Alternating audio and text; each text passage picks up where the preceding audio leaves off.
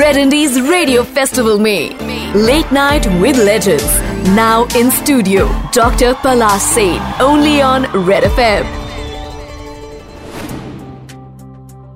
मेरा नाम पलाश सेन है पूरा नाम मेरा नाम पलाश सेन शर्मा है मेरे पापा सेन शर्मा है फ्रॉम बंगाल बर्दवान से लेकिन हमारी जो पूरी फैमिली थी चार जनरेशन पहले shifted to Banaras in UP और मेरी माँ जो है, उनका नाम है doctor Pushpa Sharma. She is from Jammu and Kashmir तो दोनों तरफ़ शर्मा शर्मा ही है।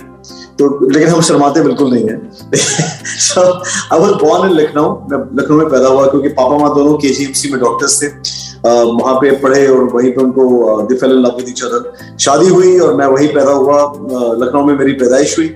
सारा बचपन मेरा जम्मू एंड कश्मीर में गुजरा क्योंकि पापा माँ दोनों बहुत बिज़ी डॉक्टर्स थे तो मेरे नाना नानी ने भी मुझे पाला। First six of my life was spent in in Jammu and Kashmir.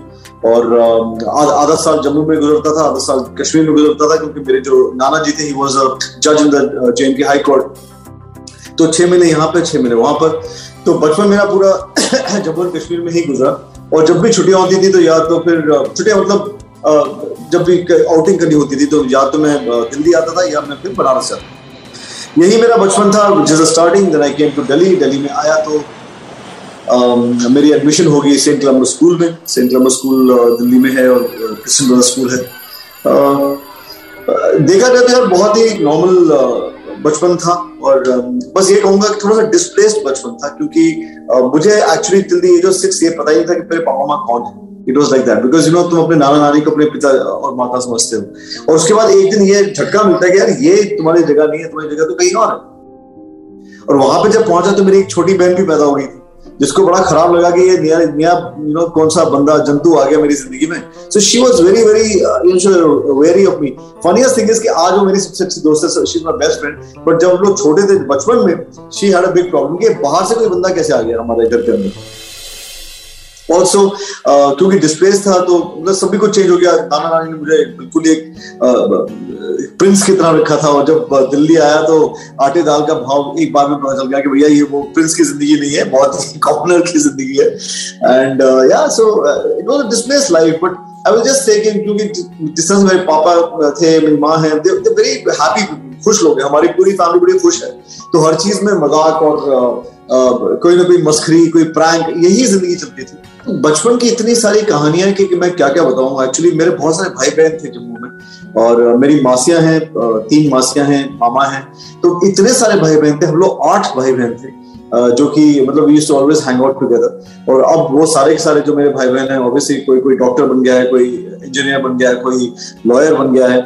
तो ऐसे ऐसे लोग, ऐसे जो मेरी बचपन था वो हमेशा खेलकूद में गुजरा। कोई ऐसे, कोई फ्रेंड्स फ्रेंड्स तो थे नहीं। कहानियाँ इतनी सारी बात ये बताना चाहता हूँ कि मैं बहुत शैतान था। और मैं ही शायद एक अकेला बच्चा हूँ पूरी फैमिली में जिसको सबसे मार पड़ी है। जो जो जितने भी लोग थे, चाहे वो नाना थे, नानी थे, मामा थे, मामी थे या फिर मासी, मौसा, सबसे मार पड़ी है। मतलब कोई ऐसा था ही नहीं। मतलब पड़ोसियों की छोड़ एक बार एक्चुअली पड़ोसियों से भी मार पड़ी है वो भी बताना चाहता हूँ कैसे। कि मेरे घर के बिल्कुल साथ में एक लड़की रहती थी जो कि मुझसे कम से कम कम से कम सात आठ साल बड़ी थी। मैं शायद हार्डली तीन या चार साल का था और मुझे उससे प्यार हो गया था। तो so, जब मैं वहाँ पे कभी भी कोई मुझे पूछता था कि तुम्हें किस उस लड़की का नाम था Babli. First very pretty girl to me at that time तो हर नेम वाज बबली। तो जो भी मुझे पूछता था कि भाई, आपने के पॉली, आपने किससे शादी करनी मैं हमेशा कहता था मम्मी से शादी करनी वो हमेशा बोलती थी मैं मारना है तुझे बोल के दैट हैपन एक बार मैं उनके घर गया तो मेरी मेरी मासी जो छोटी मासी बड़ी, वो भी शैतानी थी कि चलो उनके घर चलते चले गए घर पे। मुझे उनको समझा के लेकर गए। वहाँ जाके सीधे बोलना कि मैं बबली से शादी करनी तेरी शादी उसी हो जाएगी। अब मैं तीन साल, साढ़े तीन साल का था, मैंने कहा, यार, ये तो बिल्कुल सही है। उनके घर गया और वो जैसे बाहर आई कि उनके मम्मी डैडी ने मुझे पूछा, भाई, आपने किससे शादी करनी है? मैं कहा बबली से शादी करनी है। तो पहले तो उनके बाप से एक पड़ी हुई खेल ले बेटा बबली से शादी कर ले अभी तो। जो मुझे इन्फॉर्मेशन मिली है कि जो पहला सुर लगाया था रोने का भी, वो भी बड़ा सुरीला ही था। और उसका कारण यह है कि मैं एक ऐसी फैमिली को बिलोंग करता हूँ जहाँ पे मैं सेवनटीन जनरेशन डॉक्टर हूँ अपनी फैमिली से। मेरे मेरे पहले सोलह जनरेशन सबके सब डॉक्टर थे। मतलब ऑब्वियसली पहले जो तेरह चौदह जो जनरेशन थे वो सारे आयुर्वेदिक डॉक्टर्स थे और उसके बाद एलोपैथिक डॉक्टर्स लेकिन उसके साथ साथ ये सबके सब गाते भी थे। तो आई थिंक म्यूज़िक का जीन्स तो मुझे दोनों तरफ़ से आए डेफिनेटली पापा की तरफ़ ज़्यादा है और पहले से मुझे पता था कि, कि गाना तो गाना ही है घर में इतना म्यूज़िक था हर तरह का म्यूज़िक था चाहे वो क्लासिकल म्यूज़िक हो चाहे लाइट म्यूज़िक हो फ़िल्म म्यूज़िक हो कवालिया हो शेर व शायरी हो सब कुछ हमारे घर में बंगाली म्यूज़िक रविंद्र संगीत नजरुल गीती सब कुछ था हमारे घर में देन लेटर इंग्लिश म्यूज़िक तो हर तरह का म्यूज़िक था हमारे घर में और इतना म्यूजिकल माहौल था कि मुझे पहले से पता कि हम म्यूज़िक तो करेंगे ही करेंगे, क्योंकि ऐसे I think Bengali household में ऐसा होता भी है कि आपको कुछ ना कुछ तो क्रिएटिव करना ही है, चाहे आप म्यूज़िक करिए, चाहे डांस करिए, चाहे आप पोइट्री लिखिए या फिर कुछ जो भी करिए, बड़ी क्रिएटिव चीज़ होनी पड़ती तो इस, मुझे पता ही था कि हम लोगों ने ये चीज़ तो करनी है लेकिन वो इस लेवल पर जाएगी, वो मुझे नहीं आई रेट इन और उसका कारण ये था कि यू नो यू नो पढ़ाई में मैं इतना ज़्यादा था I was into so much doctor बन गया, कि मुझे पता ही था कि मैं किसी दिन प्रोफेशनली म्यूज़िक करूँगा। तो ये this is something I actually never knew कभी सच बात तो ये हमेशा शौकिया ही म्यूज़िक करना चाहता था एज अ हॉबी करना चाहता था एज अ अमेच्योर करना चाहता था। प्रोफेशनलिज्म कहाँ से आएगा? ये सच दिस इज़ गॉड्स विल कि ये सब चीज़ें हुई हैं और मैं यू नो आज यहाँ बैठी तुमसे बात कर रहा हूँ। बट मैंने ये प्लान नहीं किया था, सच बात I really had plan this actually मैंने ज़िंदगी में कुछ भी प्लान नहीं किया था। एक ही प्लान की थी कि मेरे डॉक्टर बनना क्योंकि घर में सब लोग डॉक्टर और मैंने कुछ भी नहीं प्लान किया।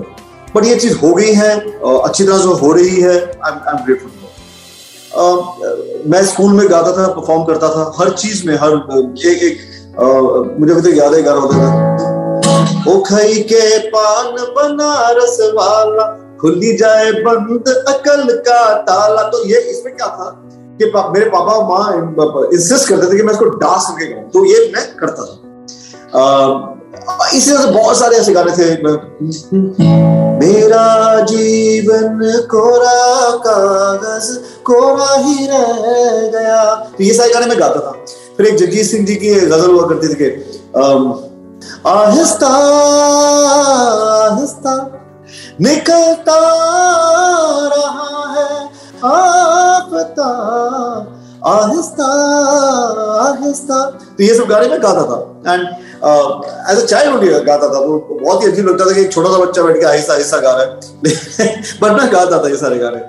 And but I tell you what a change came in my life. मेरे चाचा के घर में बनारस में देवर to be lot of these musical parties, बहुत सारी पार्टीज़ होती थी। और वहाँ पे यू नो ऑर्केस्ट्रा आता था, और वो म्यूज़िक बजाता था सब लोग आते थे उस दिन तो एक बार मैं भी गया था तो वहाँ पे I think I hardly at और नाइन नाइन नाइन और टेन इयर्स ओल्ड तो मुझे एक माइक्रोफोन दे दिया अरे, तुमने सुना, तुम भी बहुत गाते तो somebody was actually trying to take अपंगा विद मी होते ना जो म्यूजिशियन होते हैं भाई, सुना भाई ये पॉली भी बहुत गाता है। तो दोनों से माइक्रोफोन कुछ गाए तो मैंने कहा अच्छा। मैंने भी ले लिया और माइक्रोफोन लिया। मैंने कहा अच्छा आपको ये गाना आता है? कहते, कौन सा? मैंने कहा, माना हो तुम, बेहद हँसी ऐसे बुरे हम भी नहीं। तो दे वर शॉक एनीवे तो the orchestra started playing and I started singing मुझे अभी तक याद है पापा और मेरे काका कहीं बाहर थे उस, उस कमरे के बाहर थे। They came running both of them came running to see के ये कौन गा रहा है। And both of them got to see कि मैं गा रहा हूँ। And I tell you one thing both my father and my uncle they both cried that day they said हमारे जो लेगेसी है जो सेन खानदान के जो legacy it's in good hands uh, this boy at nine is singing like this. They both cried, and that evening I don't know how many sang, songs I sang. Orchestra के साथ continuously गाता गया गाता गया और उस दिन शायद मुझे पहली बार ये बात समझ आई कि मैं एक एंटरटेनर बन सकता हूँ। मैं लोगों को क्या की अटेंशन को होल्ड कर सकता हूँ। ऐसा गा सकता हूँ। अपने तरीके से गा सकता हूँ। मैं आई डोंट कॉपी नहीं बनी तो मैं अपने तरीके से ही गाता हूँ। कोई भी गाना गाता हूँ अपने तरीके से गाता हूँ। एंड uh, मुझे उस दिन शायद पहली बार ये पता है वो नाइन ईयर्स ओल्ड मुझे पहली बार ये बात समझ आई कि शायद मैं ये चीज़ कर पाऊँगा ज़िंदगी में। आई थिंक आई थिंक ज़िंदगी में जो आई ऑलवेज फील के you don't choose a profession your profession chooses you and मेरे साथ भी ये हुआ मेरे काम ने मुझे चूज़ किया और मैं यहाँ था क्रिकेट था था। You are listening to Red Indies Radio Festival. Festival. Indie Bajao. Only on Red FM.